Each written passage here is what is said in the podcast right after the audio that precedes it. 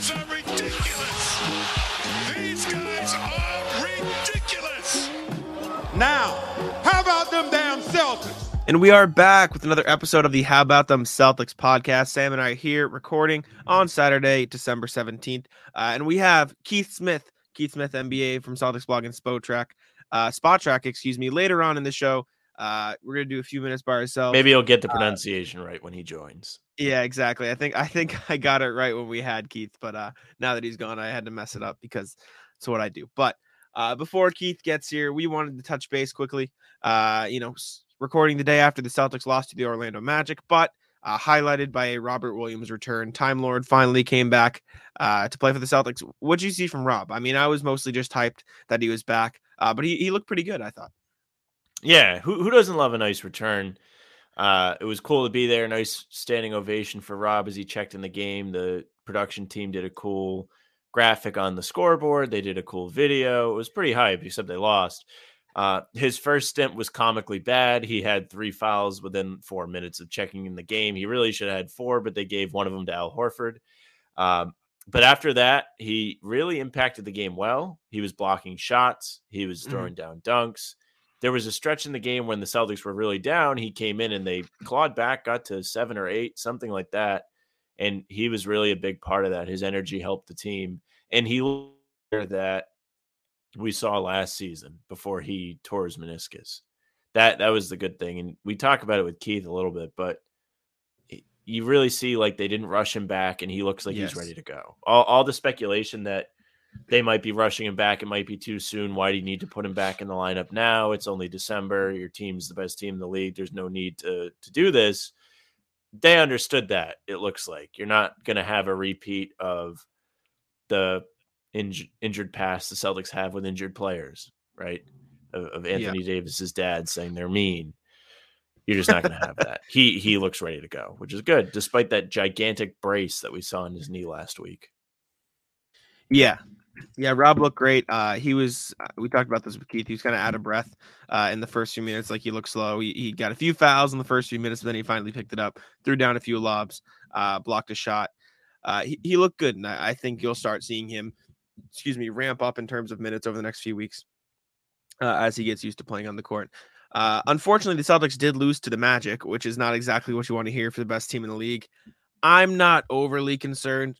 They've dropped three of the last four, which is not great, but I just think they've hit a shooting slump and they need to to break out of it. They need to get back to what they were doing. I'm not, you know, gonna I'm not ready to hit the panic button. I'll put it that way. But it is definitely concerning to see them kind of divert back to some of the bad habits they had, which again we do talk about with Keith. But yeah. No, it's it's not panic button time. But when you lose three out of four, it's never fun. And when you lose one of them when you return home from a long ass road trip and you lose to a bottom feeder team, despite despite they they have played well lately. In fairness to the five Magic, in a row now for them, right? Five in a row. I think if, if all those wins with Fultz were in a row, then it's five in a row. And him being there is good. He's a quality player when he's not injured. So the team's probably better than their record is. But regardless of that, it's not a team that's really going to contend for a title this year, even if they manage to string together some wins and get in the play in or whatever it's a team you should be beating in this situation. Maybe, maybe the Celtics were too worried about the Rob return and it was more focus on that than the game. That's a possibility. They definitely let the officiating get under their skin. Official number 60 was really bad, by the way. He was bad. Sam he was bad. him out. He I I don't know what his name was. I thought it was a different guy. It was not. But loved loved the reviews, loved making calls when the play was across the floor from him. It was bad. The guy in front of me at the game was not thrilled with the officiating. Let me tell you. he was, I I said something. Oh, I was complaining when they called the travel on Brown, mm-hmm. and he was the one that made the call, and he was at half like behind half court, away from the ball. Yeah, yeah, and there was a ref right where the travel happened, and that guy didn't make the call. And I was like, "How are you gonna make the call at half court?" He's like, "Turn around." He's like, "Yeah, it's right." how, how are you gonna do that for you? James was all about it. Who you're looking for? Mr. What's his James name? James Williams. James, James Williams. Williams. Poor showing from go. James Williams yesterday. Sam not happy with number 60, calling out the officials. You're not one to call out the officials either, so he must have been not great. I just thought it was a lot of like stoppage of the game, A lot of unnecessary calls, a lot of calls when the Celtics were clawing back. Like it was just untimely whistles that were ticky tack, and I don't, I mm-hmm. don't go, I don't like the ticky tack either way. Not a fan of the fouls on the three point shot either way. I was explaining that to somebody yesterday. Um, but yeah, what are you gonna do? Al It- Horford got tossed too. Gone. See you Yeah, later. Mo Wagner is on the rat list now. I meant to say it when Keith was with us. Yeah, we talked. He's on the rat list. He is a rat. oh, I, I can't. I, I can't disagree with you. I'll put it that way. Ah, I, okay. I nothing to say. Um. All right. So, uh, since we do have a nice long conversation with Keith coming up for you, we decided to do something uh new, something fun. We're gonna do a draft. I mean, we're gonna yoink it from JJ Redick and every other TikTok podcaster is out there, but we are going to do a draft. Uh, and Sam's idea. Since Robert Williams can't, you know, I'll let you explain it. It was your idea. Explain what we're doing. Yeah. All right. Cool, man. Uh, so Friday night against the Magic, you got to see a cool moment when you watched the Celtics game, whether you were there or watching on TV. It's a very cool moment seeing Rob come back from injury. The whole arena was all about it. I kind of talked about the standing ovation. It was a big event. It was probably something that pumped up the ticket prices once people found out. To be honest with you, um, I called So it, man. Jack I told you he was coming back. yeah, Jack called it. Good, good for you, Jack. Good, thank you. good vision. thank you. Sorry, go ahead. but Jack and I are going to go through and pick out some of the best uh moments of that Coolest variety. moments. Meaning, yeah, yeah, like I don't know, not like championships, but individual moments. Whether it's somebody coming back from injury, somebody coming back to an old team, somebody's final game, things like that that are just going to be moments a crowd will remember forever. I just ha- I have cool moments in sports. When we when we did it, I, I thought of like some of the coolest things that happen in sports, like memorable moments. Effectively, is what. Okay, So like, f- we're gonna each draft five of the most memorable moments in sports. Who who wants to go first? I don't. We didn't. You can go determine a draft first. Do we want to do snake draft? Like I get one, you get two, or do you want to do back? and no, just just do the. back All forth. Oh man, giving me first pick is tough. I will. I'll, I'll preface this with Sam and I are like are both what 23, 24 right now. So there's Yeah. going to be some recency bias, right? We're not like I, I'm personally not going to pick stuff from like you know the the 70s and 80s. Like that's just well because that's just not what I I grew up watching. So I- I'm gonna start with But a, before you start, yes. If you did grow up then, put them in the comments. Put your picks in the comments or replies us to whatever know. you're seeing this on. let us know. All right, I'm gonna start with some bias since we're Mm. Boston based. Uh, I'm gonna go not the 2004 title, but I want David Ortiz's performance in the ALCS. I want the Red Sox coming back down from 3-0, beating the Yankees in the ALCS. David Ortiz's home run, sending the game. Uh, you know.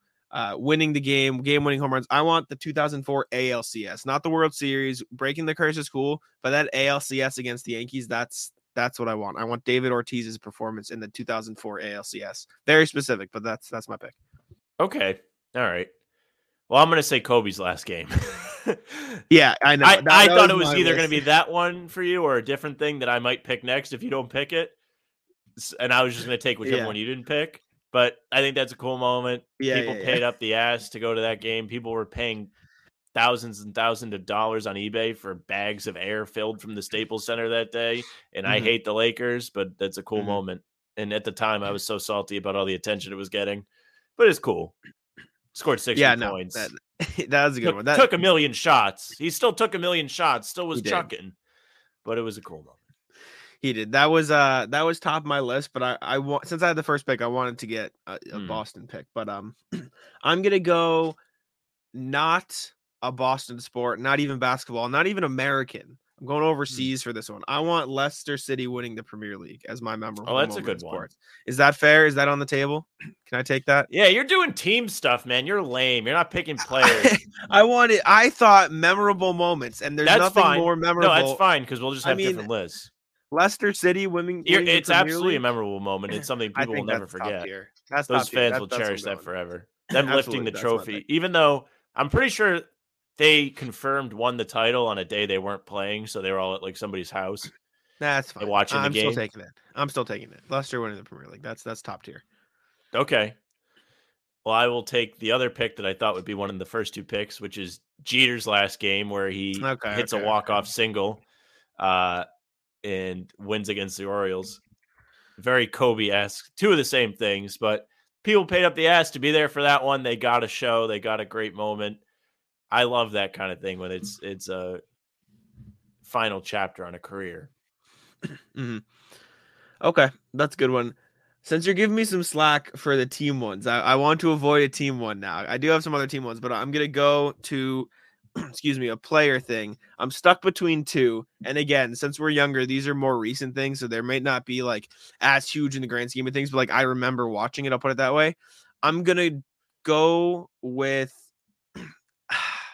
See, there's one I like better, and there's one that I think is a better pick. You know what I'm saying? So I think I'm gonna go with the one I think is the better pick. I'm gonna go Kawhi's game seven shot over the 76ers. Uh Oh, that's a good moment. Okay. second round of the playoffs. Uh only buzzer beater win in game seven history, I believe. Uh so I'm gonna go with Kawhi's game winner over the Sixers.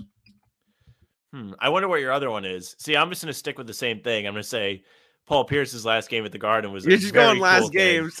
These kind of things. Well, this is what I meant. It's like things people knew were going to happen. Like they showed up for it. Yeah, I know, I know what and- you're and- saying.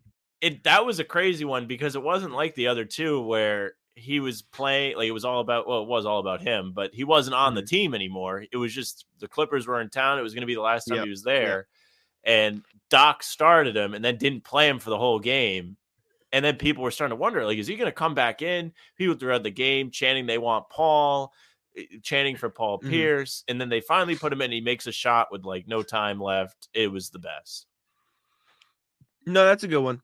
That's a good one. I mean, I think we had different lists because I thought of memorable moments and you thought of like very individual accolades. So it, it makes for a better draft. It makes for a better draft.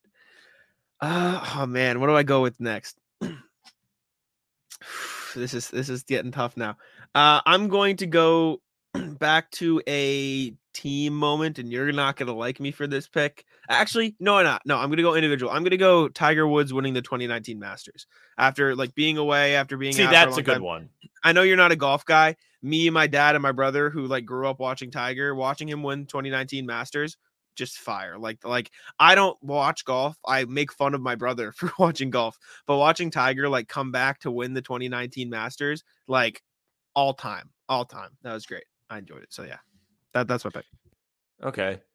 Oh man, I got to think of something that is not super super recent because See, hey, the I've- recency I've bias is real. Recent ones. Oh man, I think you know what a cool one is, and and this is cool because there's story behind it. Mhm. Michael Jordan coming back to play for the Wizards and going back to United Center. Okay, That's cool because first of all, I love I'm a sucker for those kind of homecoming games. Like I love the Paul Pierce and Garnett one when they came back with the Nets. But Jordan go back to United Center is really cool because the Mhm. ownership of Chicago, the front office was like kind of salty about the whole thing, the last dance, Jerry Krause, all that. Yeah. And the public address announcer was told not to give him like a spotlight to really gas up him coming out in the starting lineup, whatever. And he did it anyway, and they fired the guy. Ooh. You muted yourself somehow. Or you're ba- What is happening? Why why are you muted? I can't hear you. You can't hear me now? Oh, now I can. Do I sound normal? Yeah, you sound normal. That was very weird. You just went silent for a second. What was I saying? Oh, it was really cool. I mean, he retired from basketball, came back twice, came back to United Center with another team. Somebody got fired for him. That rules. I mean, I was a No, big that's good. fan of. I don't even like football. I think football is the most annoying sport. But I thought Brady coming back to Foxborough last year was cool too, Mm, and, that and was cool. breaking the passing record. Mhm. I don't know. You can take that if you want. I'm not picking it, but that- that's that's another one I thought was pretty cool. I'm not gonna pick that one. I have on my list. Uh, you know, I'm not gonna give you actually your last pick. I'll, we can go over things we didn't pick. Um, I'm gonna go 29 to three. That was, I think, the coolest thing that I 28 to watched. three. Jesus, 28 to three. Sorry, sorry, sorry, You're sorry. Picking it, you don't even know what it is. I think that was the coolest moment I ever watched uh, live, watching the Patriots come back. Um, I remember at halftime, I was watching with a few buddies and my brother. My brother went home. he just went back to watch with like the family. I stayed. We moved from the basement to upstairs. We're like, we got to change something. Something's not working. Uh, me, my friends Jacob, uh, Danny, and other Danny, who you know, uh, Danny. Um, we're watching with my friend Jacob's dad, uh, and they started this comeback, and my friend's dad started to get up, and we all yelled at him. We're like, "You can't move. you're not. You're not allowed to move from that spot." Uh, and they came back, and it was like I said, that, I think that was the single greatest moment or, or, like experience watching sports I've had, and it wasn't even my favorite sport. That I mean, th- that was incredible. Twenty-eight to three. Uh, as I misspoke at the start. Uh, yeah, Pat's beating the Falcons in the Super Bowl. That was uh, that was all time. Okay, that's a good one. Oh man, I I'll I'll do a team moment, even though I didn't right. want to. I think the the Manchester City two goals in stoppage time to win the Premier League in 2012 mm. is the craziest thing you will probably ever see watching soccer. Uh, the the call is fantastic. The stadium reaction is fantastic. It is probably one of the best organic moments you'll ever see watching sports. Just if you don't know what I'm talking about, look it up. Look up Manchester City 3, QPR 2, and it is crazy. All right. There we go. Okay, I'll go to the drafts. My draft, I took David Ortiz and the Red Sox in the 2004 ALCS, Leicester City winning the Premier League, Kawhi's game winner over the 76ers, Tiger winning the 2019 Masters, and the Pats coming back to beat the Falcons 28 to 3. Uh, Sam, Kobe's last game, Jeter's last game, Pierce's last game, uh, MJ going back to United Center on the Wizards, and then Man City winning the Premier League, two goals in extra time, uh, 2012. so those are the drafts. Some things I didn't pick when I was picking between Kawhi and something else. I was thinking of Dame's game winner because like that was sick over the oh, Thunder. lame. What? That That's was that lame. was series winning that deep. I remember watching it live. That that was my favorite. I like that one better than Kawhi's even because I remember watching it. Um, that was mine. Miracle on Ice would have been another good one if you wanted a team one. That's Ooh, that's a good one. That is a good one. That's big time. Uh, Sorry, we the... didn't pick any hockey ones. Neither one of us know anything about it. Yeah, yeah. I have 2016 World Series Cubs. Cubs winning their first series. Oh, that's a, long, a good long one. Time. Um, I had Giannis winning a championship just because I liked it. I love Giannis. I think that's I, I just like him. And then obviously Cavs come back three one over the Warriors was I mean that's an all time moment. And I know you don't like LeBron, but that's you can't beat it.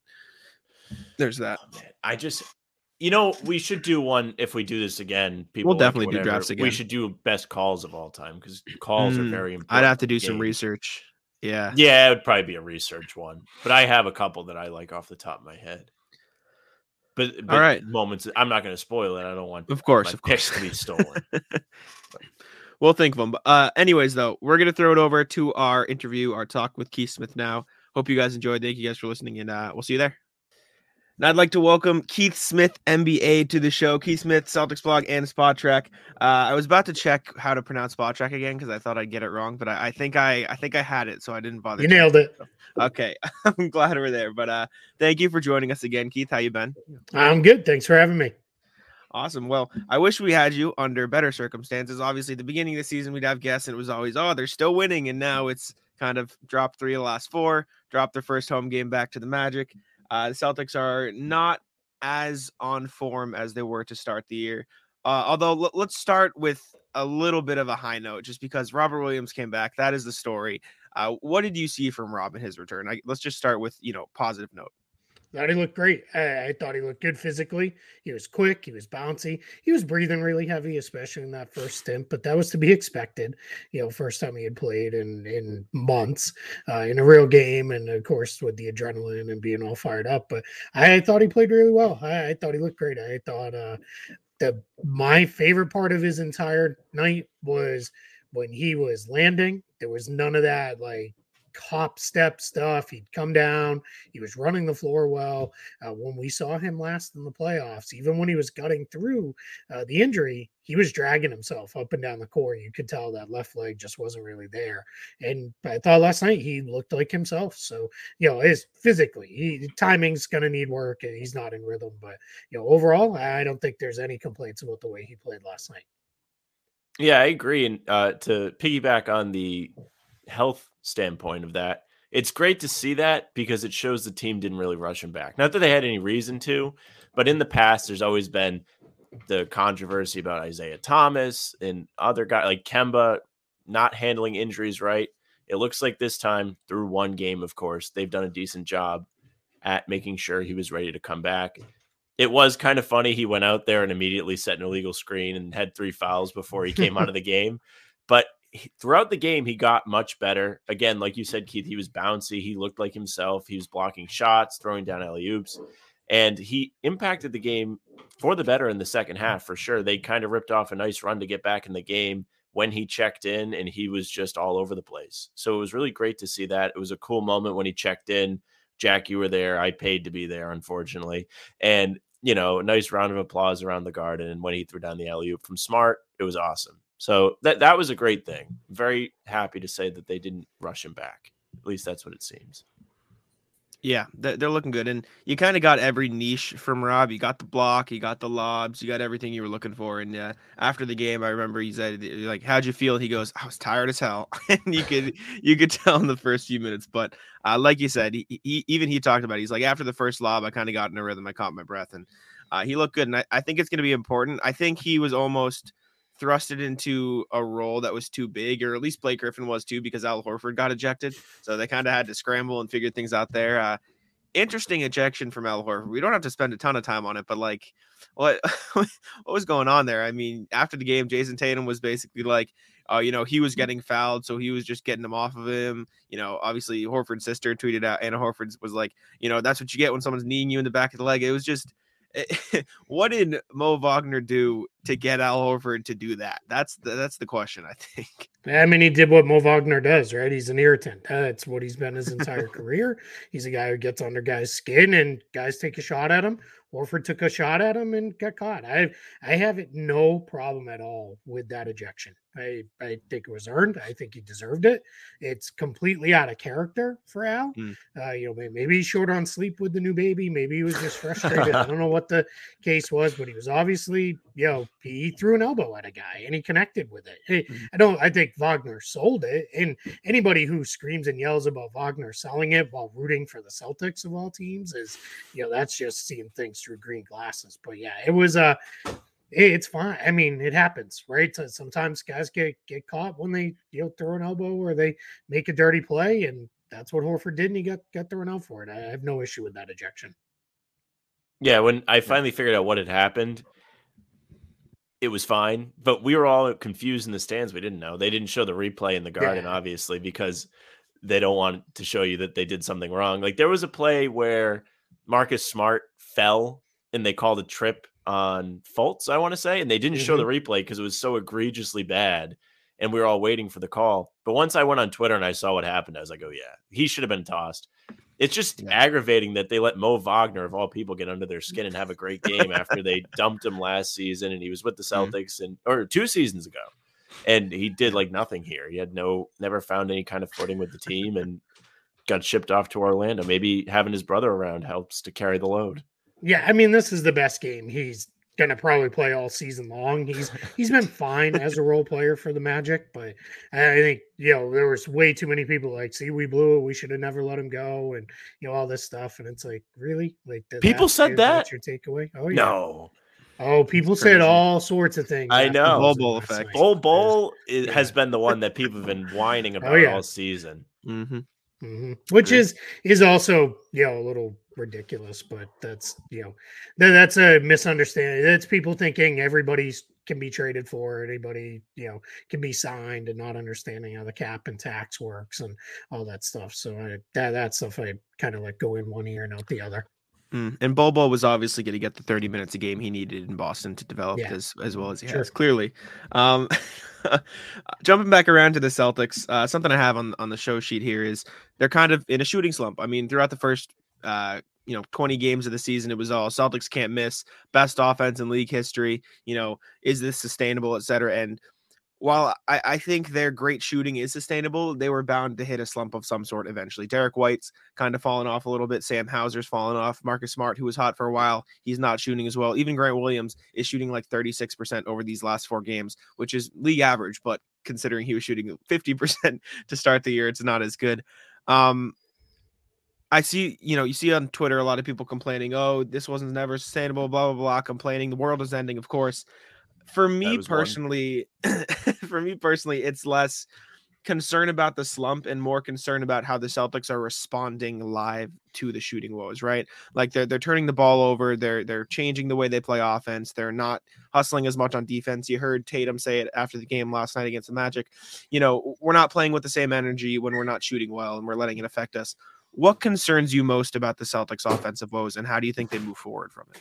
Yeah, it's what you said. It's that they're they allow too many things to take them out of their game, uh, whether it's officiating and feeling they're not getting calls, and that's starting to creep back in after mostly a year of it getting better. It's it's been really unfortunate to see them uh, continue to go to pieces when they feel like things aren't going their way. That's you, you would hope after a finals run that they would have gotten past that. And they they just haven't. And it's you know, it really is unfortunate at times. But the most worrisome thing for me is when the ball stops moving, when the players stop moving, when it turns into one or two pass possessions, uh, search out a screen and then I'm going to hold it and isolate. I mean, they had possessions in the losses on the road trip where it was one guy held the ball without even dribbling it for 10 seconds with a series of jab steps while nobody else moved. And that's just not it's not good offense. It's not good basketball. Um, last night they generated something like 41 open to wide open three-point shots. So they still got great looks. They just didn't make them. And, you know, for me, stick with it. Stick with what works there. Even if they're not going down, you got to, that's who you are. Sometimes you're not going to hit them and you're going to lose games. It'll happen, but you can't, you can't go through these uh, pieces where you really feel like, all right, well, we don't know what to do now, so let's just throw it to the main guys and isolate like that. That just gets too messy, and you know the the carelessness with the ball too when it creeps back in. Jaylen Brown egregious last night against the Magic. Had seven turnovers, and by my count, in the first quarter alone, he had four more that he got bailed out on. Either somebody else came up with the loose ball or hmm. he recovered it twice himself. Like that's just that's way too many. Like you, you know, once you get up over two, three as a single player, that that's you know that's rough, and it's you're not going to have a good offensive production when you're turning it over like that. Yeah, I definitely get more frustrated with the three point shooting than most, but I agree. Really?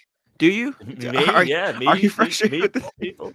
But I, I get the most upset, like you said, Keith, when they're really not working to get shots and it's lazy offense and it's one or two passes and then they chuck. When you are working the shot clock, you're running offense, you're moving around, and then you're creating those shots, it's fine. Some days they don't fall. Yesterday was one, and there was it was just a recipe for disaster yesterday with the Celtics. They were missing shots, they were mad at the officials. Everything that gets under their skin happened, and they didn't respond well. But I get the most upset probably when they pass up good looks inside for a three. There was a play, and if Brogdon made the shot, one of the like two that they made all this. night. Like, but Rob is on the block with like a guard. It might have been Cole Anthony in front of him, between him and the rim, and he passed out to Brogdon for three instead of dunking. And they're trying to come back. I was beside myself. I don't like when they elect to kick out of the paint, even if they have a decent look for a three. Yeah, my issue with with Rob is you're never going to throw it to Rob on the block with anybody on him because he has no no moves. Doesn't have anything he can go to there, and that's and that's fine, right? I mean, he, he maybe that'll eventually develop for him. I'd love to see him have you know just even a turn and face and one dribble and power through a guy or a little jump hook or something. But I'm never gonna gonna throw it to him on the block because it's I don't care who's guarding him unless, unless he literally has him pinned under the basket. and all he needs to do is turn and dunk. That's a different story. And I know I, it was funny. I saw some people you know complain. I think it's one of the Brogdon plays you were mentioning, whereas like Rob kicked out of a dunk to throw it to Brogdon. Well, some of that's timing wise, but Rob did that the last two years too, where he catches it. If he's not comfortable on the roll, he'll usually pick out a shooter or a cutter and find the guy there. So it's I, I don't have a huge issue with that. And the reality is Brogdon made the shot. So I don't I'm not I'm not sure what, what all the belly aching is, you know, about it. When when you know corner three is a pretty good shot. It's it's uh you know for Malcolm Brogdon, who's one of the league leaders in three-point shooting, it's not all that worse of a shot than Rob trying to put it in from an odd angle where he didn't catch it clean. Hmm. Fair this enough. is me putting my tinfoil hat on here, completely random, kind of, you know, off to the side of this conversation. Again, tinfoil hat. Do you ever think there will be a point where Rob not regularly, but shoots a three. Do, do you do you think Rob would ever be in that sort of? I'm just the only reason I say it is because like he shot some mid range jumpers last year. This Celtics team, the offense is obviously a lot different. They shoot a lot of threes and more so last year. You don't think he ever gets to the point where he's even attempting one to space the floor? No, no, he, he I mean, it's he shot a few mid-range jumpers, like Mm. like maybe like 10 all year long. and that's fine. But I mean, there's I mean, we're miles away from him figuring something out, you know, as far as anything goes. I'm looking at it right now. 20% of his shots came from 10 to 16 feet last year. So that's Mhm. still probably right around the edges of the paint. Um, you know, so that's or I'm sorry, that's his field goal percentage. Uh, attempts wise, one percent. You know, from 10 to 16 feet, one percent from 16 to to the to the arc. So I I can't imagine there's ever going to be a point where we see him regularly shooting three pointers. He does. He also doesn't seem to have the kind of the the shot for that. He Mhm. gets no lift on a shot at all. Uh, he doesn't really get real good arc on his shot. So it would take years and years of development for that to happen. And this is a guy who's now in well, what's he in year five now? So I so. I mean, maybe you know he's still he's he's only 25, so maybe it comes. But I would you know focus on what what we do well. Sometimes we get so worried about what a player can't do that we Mm. overlook what they can do, and it's just do what you do versus trying to be you know a shooter because that's probably not going to go anywhere great. Couldn't tell if you're talking about Rob or Ben Simmons there for a second. yeah, dragged him Um, in. Would you rather he develop some uh, some sort of jump shot or post moves? Post moves. Hundred percent. Because Mm. I'd rather he's able to duck in on the block against those smaller guys, and then you feel comfortable throwing it to him, and he can actually turn and get you something good inside from you know five feet and in. But right now, it's it's pretty much it's lobs, dunks, putbacks. You know that's that's what it's going to be, and that's not. I'm not complaining because he's great. You know, with mm-hmm. that, and you you sometimes need guys that that's what they do. It's not there's no complaint, but yeah, if you could on, on those mismatches where you know teams put a small on him, yeah, get him to you know duck in around the rim. Yeah, that'd be great because you know any any sort of just little jump hook or just you know turn and power over a guy that, that'd be huge. Yeah. Uh, g- getting back to the Celtics shooting slump a little, kind of like an offense defense thing. Plus side, December, the Celtics are fourth in defensive rating in the league. The defense has turned it around after an early season of a lot of struggles. Uh, the downside is in December, they are 29th in offensive rating. And li- like we said, the shooting slumps will happen. Derrick White, Sam Hauser, these role players not shooting the ball as well is obviously going to affect the offense. But to go from by far the best offense in the league to in December the wor- you know second worst offense in the league like that's a pretty drastic change and it feels like it's it's more than just a shooting slump for a few guys what do you think is happening with the Celtics that when these role players are you know in the shooting slump how is the offense going from 1 to 29 because like I said it feels like more than just a slump Yeah, when guys aren't making shots, and we've seen it now. We there were a few examples where uh, Jaylen Brown and Jayson Tatum passed up what would have been kick out passes earlier this year Mhm. to look for something different or to then hold it and dribble into a shot themselves. And that's where I think it all falls apart because then it becomes all right, if the role players aren't making the shots, I'm the star. I'm the guy who's supposed to get us over the hump here. So I need to do more. And then that turns into just a mess. And that's where, you know, they they they, they get out of the game plan and those kind of things. And sometimes I'd rather see throw it out to the guy, play the right way, even if the result isn't good, than play play you know basketball that's not what you're set up to play. Um, I think too we're getting too much into looking at these December stats because I've seen a lot of people getting into that. Al Horford barely has played, right? He missed what was it, five games in a row or whatever it was. Um, Yeah. you know, you didn't have Rob at all in that stretch, but even if you just go with the guys who were there, Horford's obviously hugely important to this offense, especially as a connector. Um, yeah, it was great. I loved the Blake Griffin, you know, run there too. But I think they got basically everything you're going to get out of him. Now Mhm. it's like maybe we'll go back to him playing once a week or so, and it'll be fine. But as they played some better teams without Al Horford, you saw just everything get a little bit harder on offense. And then yeah, some of the shooters are slumping. Some of the guys are are not hitting the shots that they hit earlier. But I would also argue Tatum and Brown haven't hit well from the outside all year long. Or at least up to their own established levels. Like neither, one of them is his shot well. I want to say, well, let me look it up now to make sure I'm being accurate. Yeah, Jaylen Brown's at 34.5%, and Jayson Tatum is at he, he's now up to 36% on the season, but 36% for Tatum's under his career mark. And then for Jaylen Brown, I want to say that's under his career mark as well. I know Jaylen had a little bit further to go to lift himself there. Yeah, he's at 37% career shooter. So those two guys haven't made shots at the level. Now they're taking tougher shots and those kind of things. So I'm not, it's not good criticism because they're not in a bad place shooting wise, but it's, it's just you know, I that that was what I thought would balance as some of the some of the role players cooled off a bit. I thought Tatum and Brown's shooting percentages might tick back up into their normal range, but that hasn't happened yet. But it's you know, we're a third of the way through the season. There's still a lot of games to go yet. Yeah, yeah. Tatum and Brown three point shooting hasn't been there, and like you said, I, I mean, just last night, I, I, remember I was there watching it. I think I said something in the, the Celtics blog chat. J- Jaylen Brown goes on a fast break. Sam Hauser's wide open in the corner, and he just takes some turnaround spin yeah. layup. I don't, I don't even know how to describe it. It's it's frustrating to watch, and I think you saw it a lot uh, on that California trip too. I mean, uh, Golden State, L.A., L.A. Um, three games they probably should have lost all of them. I mean, mm-hmm. I mean they deserve to lose that Lakers game after the right. way they collapsed, but uh yeah, it, it's been frustrating to watch them kind of divert back to some of these 2021 tendencies. How I, that's how I describe them. Uh, the start of last year. If you do Speaking, want silver lining, though, that that first stretch of the game with Horford back, they did play well. Mm-hmm. But before they kind of mm-hmm. gave up the lead.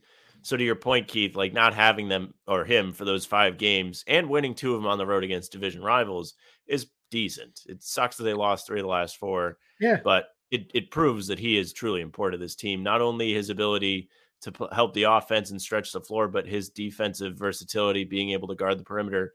You don't see them having to play drop coverage like they did against the Warriors and Clippers because Blake Griffin's out there. Yeah, I, I think you know anybody who thinks a four and two uh, road trip is bad is insane.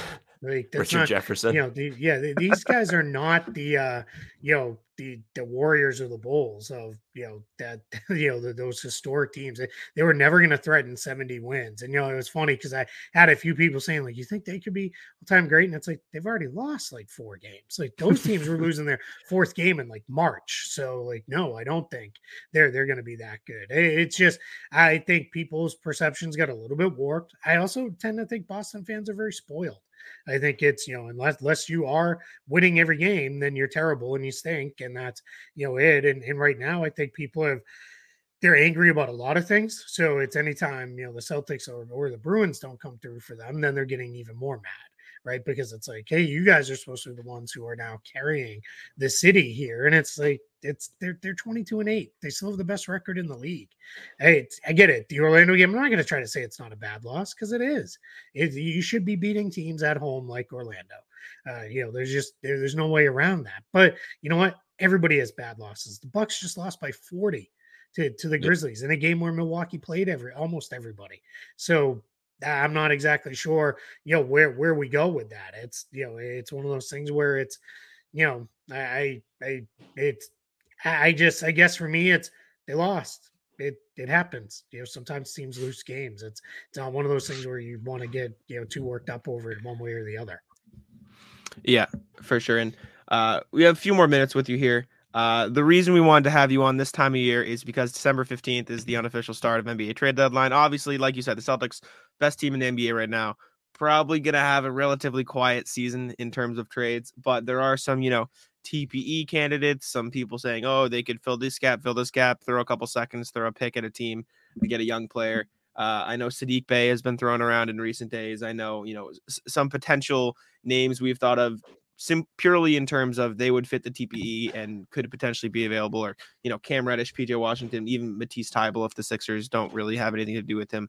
I'm not saying the Celtics should necessarily trade uh, for any of those pieces, but do you think there will be a move that the Celtics make this year, or do you think it's a completely quiet deadline?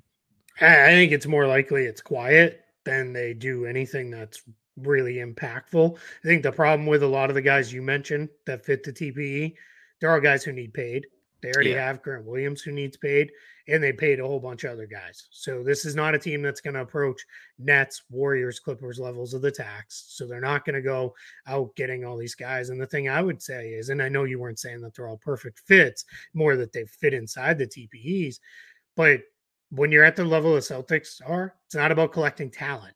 That's not what it's about. It's about finding guys who fit in what they need and actually fill a hole. And the question I would ask to anybody is so like Sadiq Bey, because it's been my entire morning here on Saturday has been I, that's you know, why I said it. I saw it. yeah. Well, why why you know why don't the Celtics go get it Sadiq Bey? Well, one, the Pistons are asking for a first round pick for him. So I, not gonna argue with anybody who says give up a first round pick for him. That's probably fair.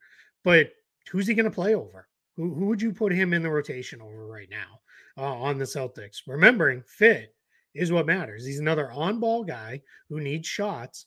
I don't know where he's getting them in this offense. He can't shoot. You know, people are trying to argue with me because he shot 38% from three as a rookie. He's been absolutely brutal the last two years as a shooter. And for his career, he's at 40% overall. So, you know, if he can shoot, why doesn't the ball go in more? That's the question I always asked with, you know, when, whenever, anybody tells me this guy's a good shooter, it's just not going in. Well, okay, that's fine if that's a week, a month, even two months, even one bad season. But when you have multiple seasons of data, I don't know. They, you're not a shooter if it doesn't go in. So, you know, I'd question that with him. Matisse Thybulle, I don't think there's a place for him anywhere near this roster. I mean, he, well, what's he going to add? Who who is he better than that actually plays? Because I've seen people, well, he's better than Justin Jackson. Okay, cool, but he doesn't play. so you know, you're you're not trying to build a fantasy team here. You're trying to build a real team that fits. So those those are the questions I ask, and for those reasons, it's not it's not that the Celtics are perfect because they're obviously not. If they were, they'd be 30 and 0 and winning every game by 20 plus points.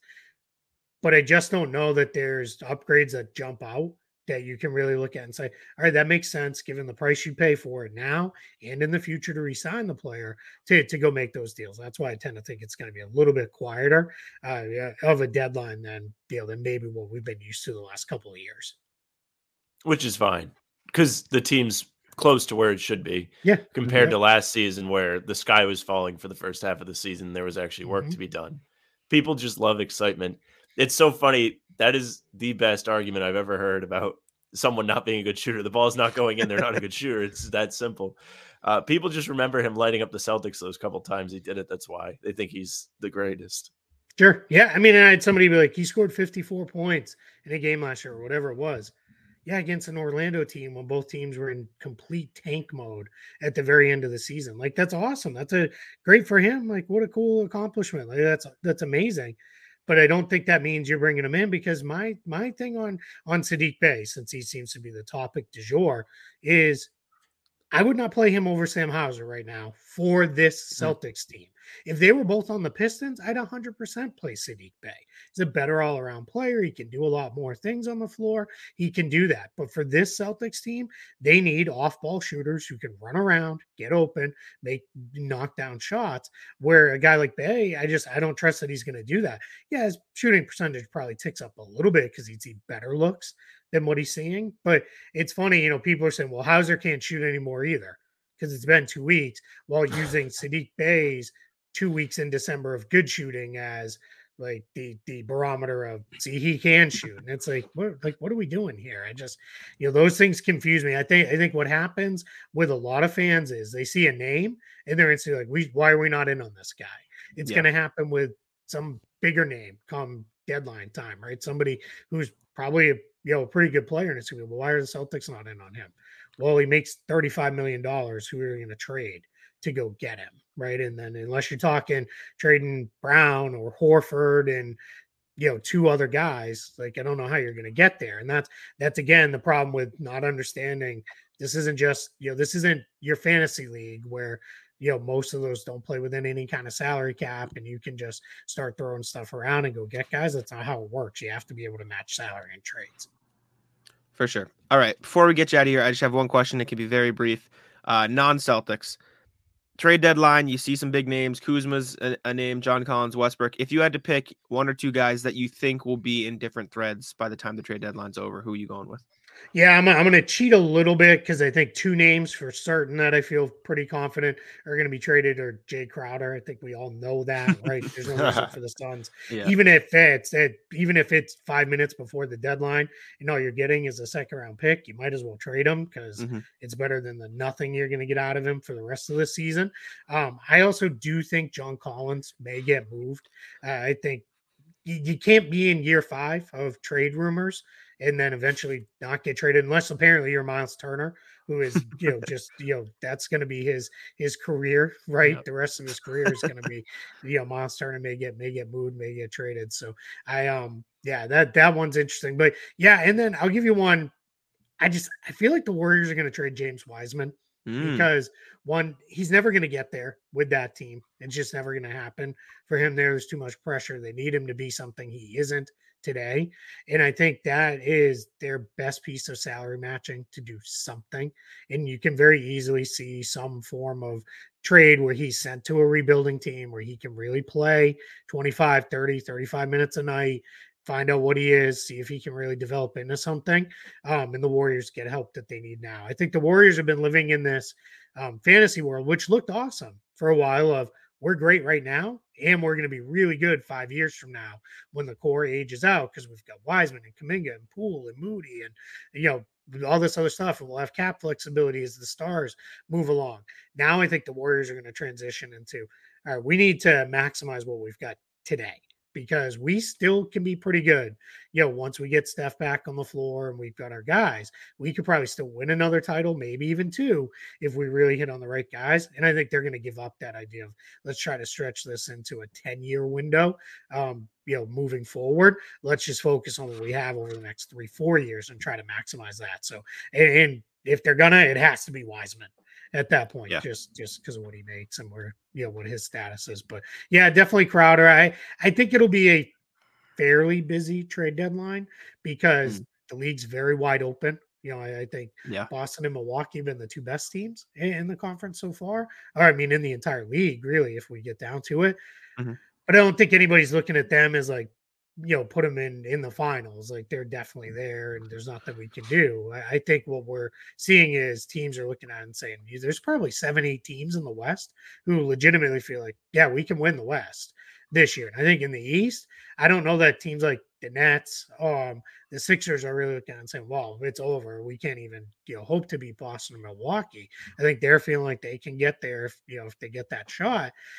The challenge is going to be there going to be enough sellers with actual stuff Yeah. to sell because that that starts to become the the, the question mark is you're going to have something like people keep saying like well the rockets are bad are they going to sell what do they have to sell their whole roster is kids you know outside eric gordon like they're like that would be dumb right you're not giving up one of the kids like you you know those guys are your guys like It's you're building point. around them even orlando right it's they've got a couple veterans that they could move on from guys like gary harris maybe terrence ross those guys could get moved on from but for the most part it's kids so you know, now you've got Jakob Poeltl floating out there on the Spurs. You've got a handful of other uh, guys on a couple of these teams that they can move on from. Detroit's got a couple vets that they can move, but if you're young, you're you're you don't really have anything to sell, so that becomes a little bit of a sticking point. But another team or two will fall out over the next couple months as we approach the deadline, and that that'll build our market a little bit. But yeah, I think it's got a chance to be a fairly active trade deadline. Last thing I'll leave you with why I think that too is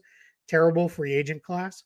So what we Mm. often see when that happens is teams almost get a jump on like pre-agency by trying to go get a guy now, and then it's we've got him for the rest of the year, and then he's our de facto big off-season acquisition as well. So we could see something like that also. Everyone prepping for the 2024 class. That's where the heavy hitters come out.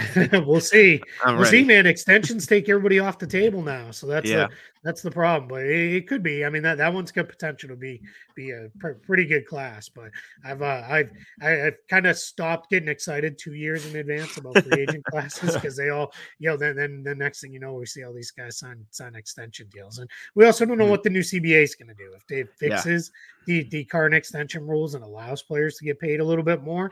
Then what we'll end up seeing is you know all right this will turn into you know a spot where guys will uh you know get paid a little bit you know a little, little bit better and then even more guys will extend and we all know the rule in the nba right extend take the money now because if two years from now you don't like it you just ask for a trade and that's you know, just that's reality where it is. And I, you know, quite frankly, I don't have a huge issue with it because it continues to create content and drama and Mhm. all the things we love about this this uh, silly league. Love the content. Always for the content. Uh, I'm hyped for the trade deadline. Thank you for stopping by. We appreciate it. We'll get you out of here now. Uh, Keith Smith, Yeah, Celtics you, blog Keith. and Spotrac. Keith Smith NBA on Twitter. Did I miss anything? Did I, did I cover all the bases? I, I think you're good, man. I think you got them all. all right, sweet. Well, thank you for joining us. Uh, thank you all for listening, and I'll let Sam wrap it up per usual. Yeah, thank you very much for listening or watching. If you're watching, you're on YouTube on the How About Them Celtics YouTube page. Make sure you leave a like, subscribe, leave comments about different trades you'd like to see since we got Keith in house. and make sure you leave a nice review for us if you're listening on some streaming service and follow us there so you get all the newest pods. Again, follow Keith. He's great on Twitter. He's always clapping back at people tweeting nonsense at him, putting them in their place. You can follow Jack at Jack Simone NBA for all his work on Celtics blog on Heavy, and you can follow me at Sam LaFrance NBA for all my work all over the place. That's it for us. Bye. Tic taco. Come on. Taco's, Taco.